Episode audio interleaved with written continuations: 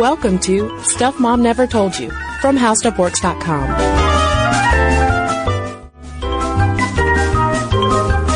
Hello and welcome to the podcast. I'm Kristen. And I'm Caroline. And Caroline, we are kicking off a two-parter on advice columns, which might seem excessive. How on earth could these women talk about advice columns for two podcasts? I have no idea. I mean, it's not like there's a long history or anything, is there? There is. Tell me. surprise, surprise. Advice columns had a hidden history that we were unaware of. Yeah, it goes all the way back to the 17th century. Who knew? Some guy in the 17th century had a problem and he was like, well, I'm too embarrassed to talk about it. So I'm just going to start an advice column in a newspaper. Funny how that happens. And that problem was that one Mr. John Dunton, who was a London bookseller, was having an affair. Yeah, and someone of his social standing couldn't just go around talking about it. So in 1690, Dunton starts the Athenian Mercury. And he doesn't just start the Athenian Mercury, he, he also creates a society. And basically the society is made up of quote unquote experts, and I say quote unquote because they weren't all real. They didn't all exist. And it was basically just a group of Dunton's friends who would get together in a local coffee shop and talk about people's problems, what advice they would give them, because they would have people write in in the, in the same format as mm-hmm. we think of today with advice columns. They would read the letters, they would answer the letters, and they were published in, yes, the Athenian Mercury, but can I, can I tell our listeners its full name? Hit me with the full name. because it was an entire uh, publication. It wasn't just one column that ran, say, in a newspaper at the time, although of course that would come out of this.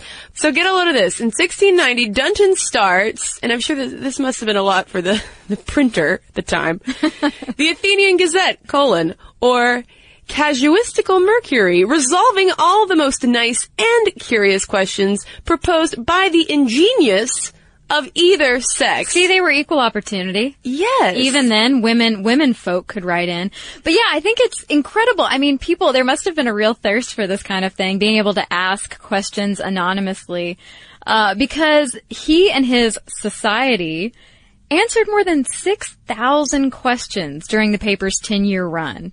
And, you know, so we have this anonymous factor right off the bat that people are able to send in their questions, anything from political to environmental to love and sex and all that stuff. Yeah, and you can imagine that this must have been a godsend at the time because in 1690, communication was so limited. I mean, we were such a far cry from having the internet with Google where we can just go on there and ask whatever we want. Um, but can we talk about a couple of the original questions? Yeah, there was one that was really pressing, very important, and and today it might even it might even you know strike a chord with some people. And that that question is, why is horse poop square? Why is horse poop square? uh, yeah, I, I wish that I had the exact wording with me, but it was essentially saying horses' butts all round, Oh, yeah, yeah. but their poop is square. Here's here's uh here's the answer.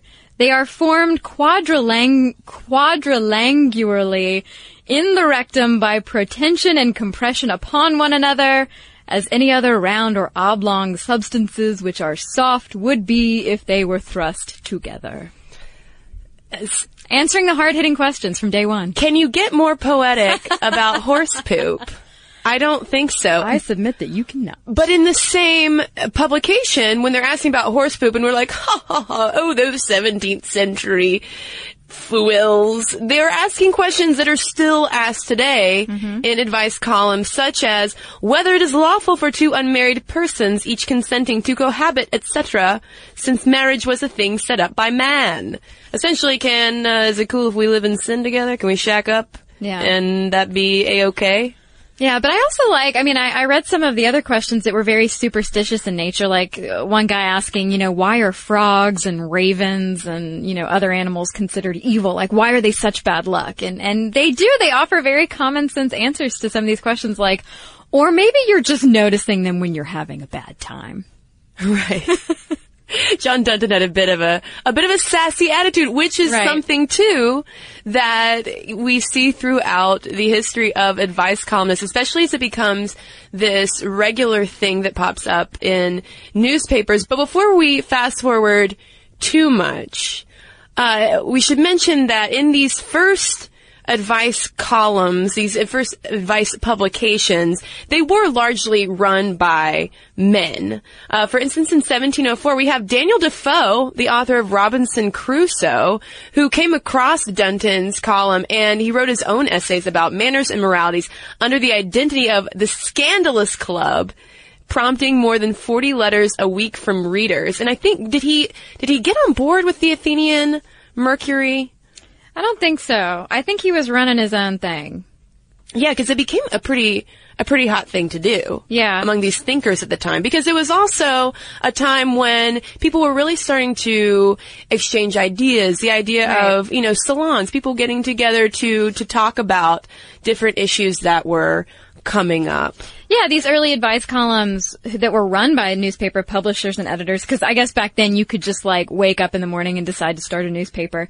But the aspirations were really larger than just talking about relationships or marriage or sex questions, things like that, or you know even things that we would think of as as our more modern you know, advice column topics. And just like Kristen said, a lot of it had to do with bringing people together. So this is coming from David Gudelunas' book, Confidential to America, Newspaper Advice Columns and Sexual Education. He talks about how in the 17th and 18th century, the advice column was really solidified in urban London. This is a time when citizens were searching for a common channel to share information and engage in debates in a quickly modernizing environment. There was no internet there were only these newspapers and pamphlets and things that people could publish their problems in and then read responses. And it was a way not only to get advice or maybe, you know, glean advice from somebody else's problem, but also find out what's going on in your own community. Yeah, this gave people a platform to address their community. Um, he calls it the quote mobilization of the public sphere, and people were pretty active with writing into newspapers. And while this also facilitated letters to the editor, which we still have today in newspapers and magazines and even websites as well, uh, but then there were some that that weren't that wouldn't necessarily fit into letters to the editor because they didn't deal directly with something that the publication had printed. So then you have those excess pieces becoming more fodder for advice columns. Yeah, well, this definitely was not just happening in Europe and London.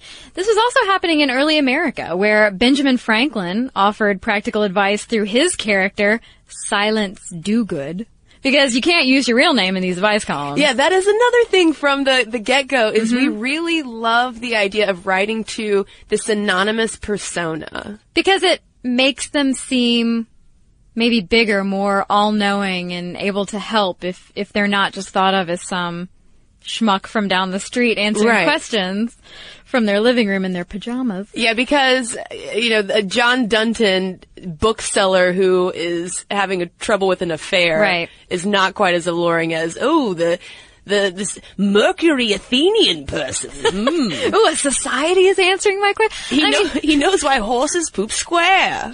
he must be smart.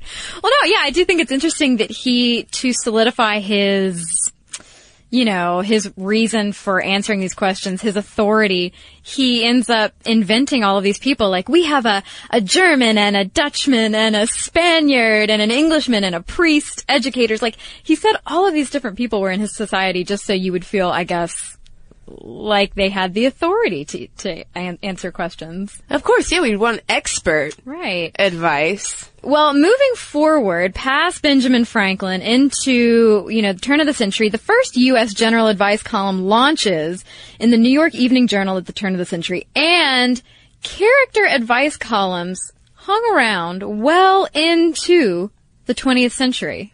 Yeah, for instance, one of the, the popular character advice columns that pops up around this time is uh, in, in the San Francisco Examiner, the, the Dinkelspiel answers Some Letters column, which was a forum for German humor at the time. So, I bet it was very funny.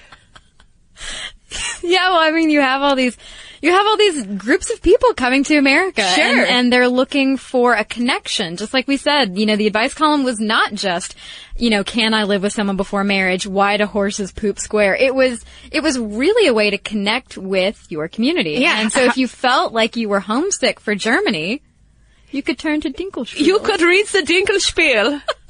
yeah, advice column historians have also called out a Bintel brief, which started in 1906, and it was launched in the newspaper, the Jewish Daily Forward, and it was really part of the birth of the modern columns, and it was such a good example of what you were talking about in terms of having a an expert voice in terms of assimilation of mm-hmm. learning how to how to navigate this brave new world.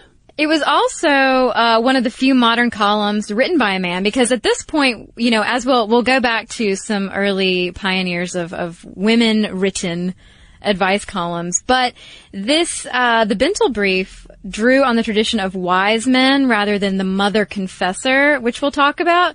Um, but you know, a lot of Jewish immigrants would have in their native countries turned to a rabbi or someone else in their community to seek advice.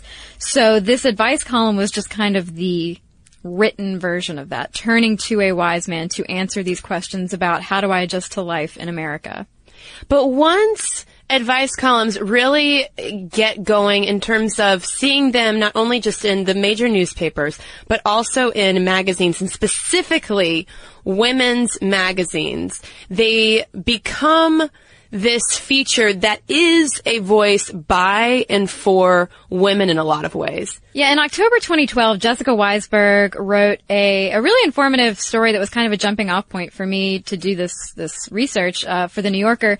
She says that the traditional advice column was designed to be playful and that the modern advice column, columnist really emerged as a figure who wrote mainly for female audiences and encourage propriety, manners, and practicality. So these columnists were really kind of enforcing social rules and helping readers decide what was required of them. Yeah, if you look at these advice columns that start really in the Victorian era women's magazines and trace them up through today, you can chart women's history in a lot of ways mm-hmm. because they first start out in women's magazines really sticking to matters of the domestic sphere, how to raise your kids, how to tight lace corsets when brasiers came in, brasiers, when bras came into fashion and women stopped wearing corsets. That was a big thing that was taken up in these advice columns of mm-hmm. saying, is this okay?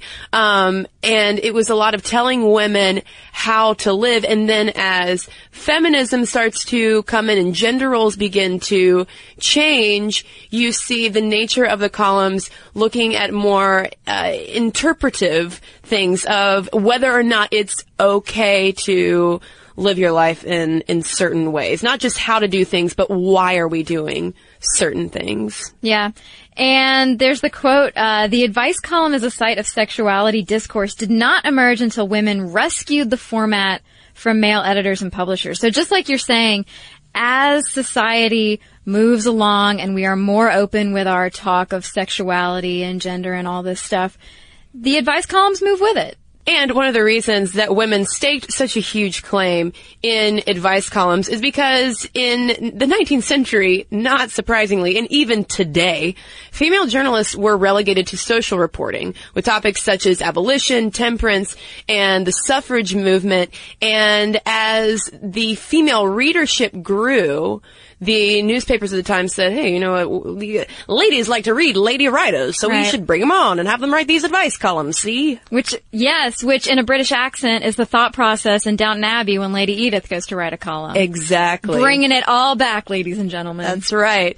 Um, and thanks to the yellow journalism wars between Hearst and Pulitzer, we have the emergence of the Sob sisters, who were these female reporters that were sent out to give an emotional spin on news stories at the time, and also female columnists, the the advice columnists of the era. Yeah, in uh, 1894, Pulitzer's World newspaper launched one of the first women's pages, and by 1900, most papers had one. And looking at that 1900 census, of the 30, over 30,000 journalists in the United States, 2,193 were women. And so it's around this time that they're like, like Kristen said, okay, well maybe, maybe it is good business to have more women writers on staff. But aside from the Sob sisters, you know, who were out there writing important long stories, uh, they were emotional. It wasn't so much hard hitting female journalists. Right, but nevertheless, those women's pages were such boons Mm-hmm. to these newspaper empires because advertisers loved them. It's the Yeah. same story that we see today in terms of the value of women to advertisers because we're doing all the shopping. And it's funny, we don't see women's pages necessarily in large publications like the New York Times today, but what is it? It's the style section. Yeah. It's still the same, you know, it's similar versions of, of the same old thing. But one of the big names to come out of all of this was Elizabeth Meriwether Gilmer, whose name you might not have heard of, but you might have heard of her pseudonym, Dorothy Dix. Yeah, Dix and or Gilmer uh, got her start actually to support her mentally ill husband. This was at the end of the 19th century. And yeah, she was one of the four original Sob sisters who included Ada Patterson, who was a Hearst journalist, Nixola Greeley Smith, who was a writer for the New York Evening World, and Winifred Black, aka Annie Laurie. And Dix is an interesting figure. She um, wasn't a very happy marriage, as you can imagine, and she really just pushed forward. She went after this career, uh, started out, you know, writing tales of murder and crime and all this stuff before making all of her wealth and fame through her column. Yeah, listeners in New Orleans, she gets her first advice column at the Times Picayune in New Orleans because the editor is all like, hey, you're a lady, these columns written by ladies with advice, that's a good idea. And Dorothy Dix was like, okay, I'll do that. And fun fact, she picked her pseudonym Dorothy Dix because apparently alliteration was very fashionable at the time in names. Hmm. So, Kristen Conger, maybe I should have been an advice columnist. There you go. I have no, I have no alliteration. Caroline Curvin. Okay. I'll take it. Um, but her first column that she launched in the Times Picayune was called Sunday Salad, which I very much enjoy. And she became known as the mother confessor to millions because her column became widely syndicated and people loved her advice. Yeah. By 1940, this is mind blowing. By 1940, Dorothy Dix Talks, her column, was published in 273 newspapers with an estimated worldwide readership of 60 million. Yeah, some sample titles just to get an idea of what Dix wrote about was "Are you good company to yourself?" Which sounds like to, something you would read today about dating yourself. Mm-hmm. Keeping young. Yep, we're still we're still reading about that. And our lives are what we make of them, which is essentially every inspirational poster summed up into one advice column. And she was hugely famous. I mean, you mentioned all of the newspaper syndications and her readership, but uh, in 1928, New Orleans also started Dorothy Dix Day. There were popular songs about her. Uh, there, there was even an incident when she traveled to Japan, and when she got off the train, she was bombarded by a group of Japanese Girl Scouts who were so pumped to meet her. And there were even Dorothy Dix imposters out there trying to capitalize on her name. And as this is going on, just on a side note for lit fans out there, in 1933, Nathanael West publishes Miss Lonelyhearts, which was a popular novel at the time about a newspaper advice columnist who was, get this, Caroline, a dude. What? It was hilarious, but also kind of sad. Now going back across the ocean to where we first started, this was going on in the UK too, but they weren't called sob sisters. They were called agony aunts, which I think, I don't know, that sounds, to me that sounds awful. Yes, it does. I just picture them like there's much gnashing of teeth and tearing of hair. Well, there were. I mean, in, in British papers at the time, there was a column on the front page of every edition, which was the problem page, and people loved it. And it, uh, it turned into the advice column where these women, the agony aunts, would, would write about it. And maybe British listeners can fill us in on this because it does seem like a, a very negative nickname. I think they still use it though. Yeah, the United States was simply taking a cue from Britain in a lot of ways with advice columns because, uh, for instance, this is coming from Never Kiss a Man in a Canoe, Words of Wisdom from the Golden Age of Agony Aunts by Tanith Carey, uh, who writes that by the 1740s, the popularity of Mrs. Eliza Haywood, who was a romantic novelist and editor of the Female Spectator, and Frances Moore, who was editor of the Old Maid magazine, which Caroline, I think you and I should really revive, established the tradition of advice columns as a primarily female preserve. So this was already happening over there, and Carey says that the golden age of the agony aunts and the problem pages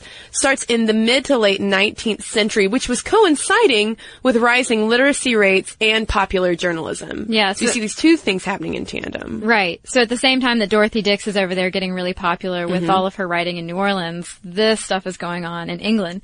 And, you know, speaking of Dorothy Dix, through, like, as part of the framework of her time, you know, the time in which she was writing, she did, in her own way, campaign through her columns for women's education and right to employment. You know, she herself was not in a very happy marriage, but she still believed in traditional values and all of these things. And so, she used her column to advocate for the proposed 19th Amendment and for women's right to go work outside the home, support the family. Yeah, even though at the at the time she was in favor of the institution of marriage, she was very frank about her own marriage and kind of how she did it because it was the thing to do.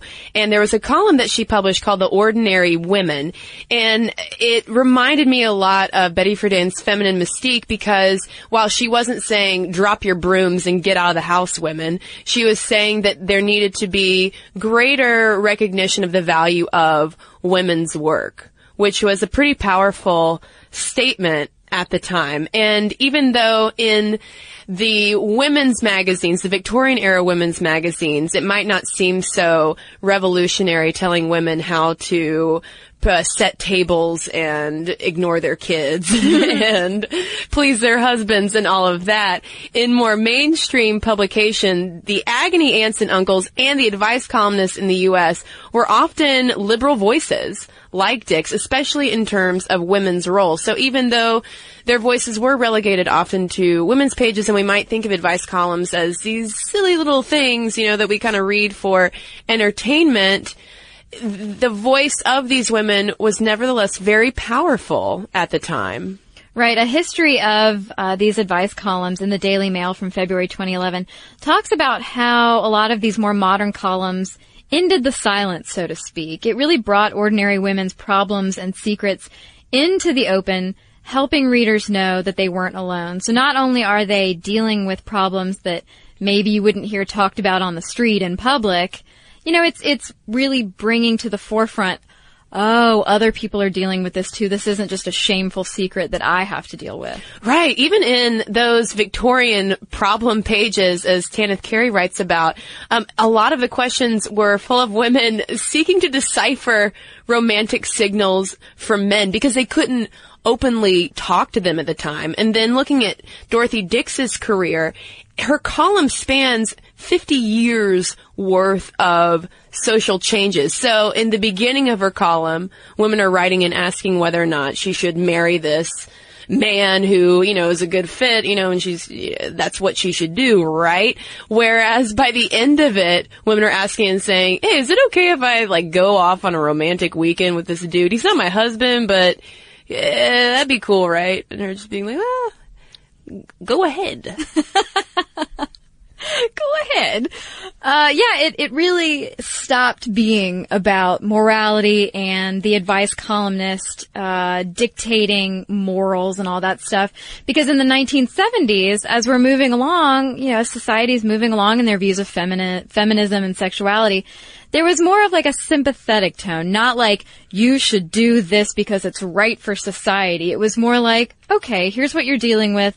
Let's talk about it. And so these advice columnists started tackling the big issues of sex, birth control, abortion, all of these things that were otherwise delicate topics. Yeah, you can see how in advice columns the personal is becoming political, talking about sex, birth control, abortion, rape, aging. I believe it was Marjorie Proops, one of the leading agony aunts over in Britain, and perhaps our British listeners can correct me, but she, for instance, in the 1970s, publicly advocated for um, rape victims to be treated a lot better if they were going into, say, uh, the police department to report a crime, um, and in hospitals actually set up rape suites where uh, they could have the the rape kits carried out in more comfortable surroundings. Um, also, Peggy Makins, who is another popular agony aunt, talked about how in the 1950s when she started out, she could not use the word bottom. Even if it referred to something innocent. Right, as in the, the bottom of the drawer right. Contains papers. because of course papers and drawers comes up a lot in advice columns. uh, but she, yeah, she couldn't use bottom at all. But then, uh, you know, 20 years later, she's talking about sex and everything starts to really open up. And of course, by the 1970s and 80s, advice columns are not just in newspapers. You have sex columns popping up in places like Penthouse, um, and you know, people are, it is opening up dialogues. Yeah, because the advice column you know, as we've touched on, the advice column has traditionally been kind of a safe space. It's anonymous. You're writing to somebody with, you know, an alliterate, alliterative name. Uh, so it's, it's, it's safer. You can write in something that's, that's more sensitive. And okay, so hundreds of years ago, that might have been a question of, politics or horse poop. But now moving forward, it's more like, okay, no, no, let's, let's get real. Let's talk about sex, abortion, politics, all these things. And throughout all of this time, it's facilitating dialog mm-hmm because A, you're finding out that, and, and, this is something that we hear from listeners of the podcast as well. You're finding out that, oh, other people are wondering these exact same things that I am. So there's mm-hmm. a sense of community. There's a sense of validation, especially if we're talking about women's issues in quotes. And, uh, there's a sense that it is okay to, to think about and to talk about what might seem taboo and break down those barriers. Mm-hmm in that way. So, so where does that leave us with part one of advice columns? Talked about the the women, the female crusaders who came in. Mm-hmm. And and how men started it because because they were having affairs. They were too proper to be able to talk about their affairs in public. And then then women come in. So next up in our part two of advice columns we get more modern because what what's the world to do now that we have the internet? Mm-hmm. It's fascinating, a that we have more advice columns, I would argue, than ever before. Um, but there was uh, we got to talk about a pair of sisters, twin sisters, who really changed things advice wise in the United States. Yeah. So tune in for that.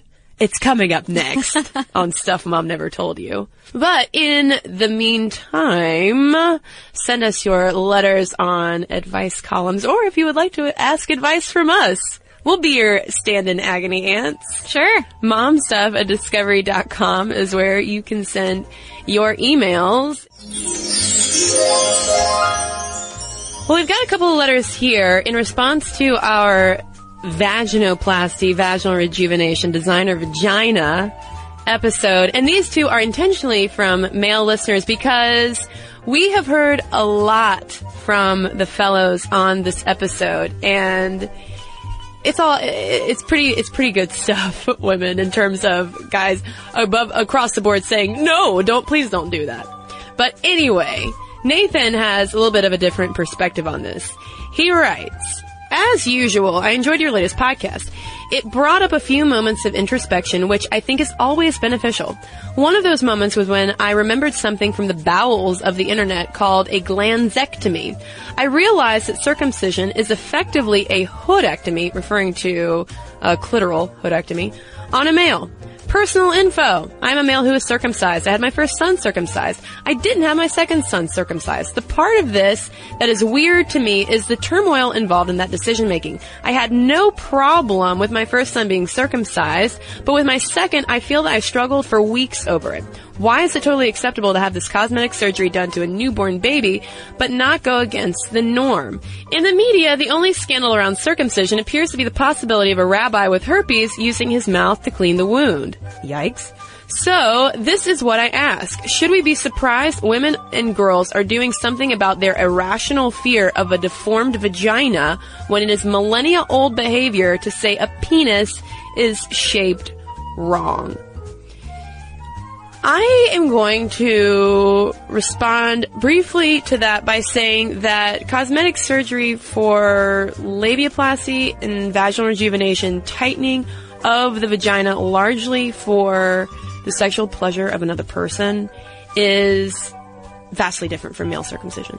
I know that that could raise some controversy among some people because there are a lot of folks these days saying that male circumcision just as wrong mm-hmm. as female circumcision, but uh, and, and, yes, there are nerve endings in the foreskin that that do reduce sexual pleasure in a way, but a hoodectomy um, is far different physically than a clipping of the foreskin. And I think that uh, it's indicative, the rise of vaginal rejuvenation is indicative of a far different problem mm-hmm. than something that grew out of cleanliness standards in a religion. Right. And not just in Judaism. Yeah. Yeah, I totally agree with you. So I think we're in apples and oranges territory. But that's all I'll say about it now. I'd be curious to hear though from other listeners about that. Is comparing vaginoplasty to male circumcision accurate at all? Yeah, that's my, my two cents. well, Sean wanted to add his two cents also to the designer vagina discussion. He says that as someone who does not have a vagina of his very own, I can say that the vast majority of men are happy to be in the vicinity of a friendly vagina, no matter how it looks. That man should say, hooray! A vagina! Pleased to meet you! If that man says, you have a strange looking vagina, he should be immediately deprived of that vagina interaction and be made to be on his best behavior during future vagina interactions. Overall, genitalia look strange, both male and female. Any attempt to make them cute or pretty is going to end in unnecessary medical procedures. And that just made me think of a penis with a tiny top hat on it. so da da da da da da da. Hey, it's the tap dancing testicles. so thank you, Sean, for that wonderful image in my head. And to all of you who have written into momstuff at discovery.com, of course, you can send us a note on Facebook like us there while you're at it. You can tweet us at Mom Stuff Podcast. And if you are a Tumblrer, we're on there as well. Stuffmomnevertoldyou.tumblr.com. And of course, as always, if you want to get smarter this week, you should head to our website. It's howstuffworks.com. For more on this and thousands of other topics, visit howstuffworks.com.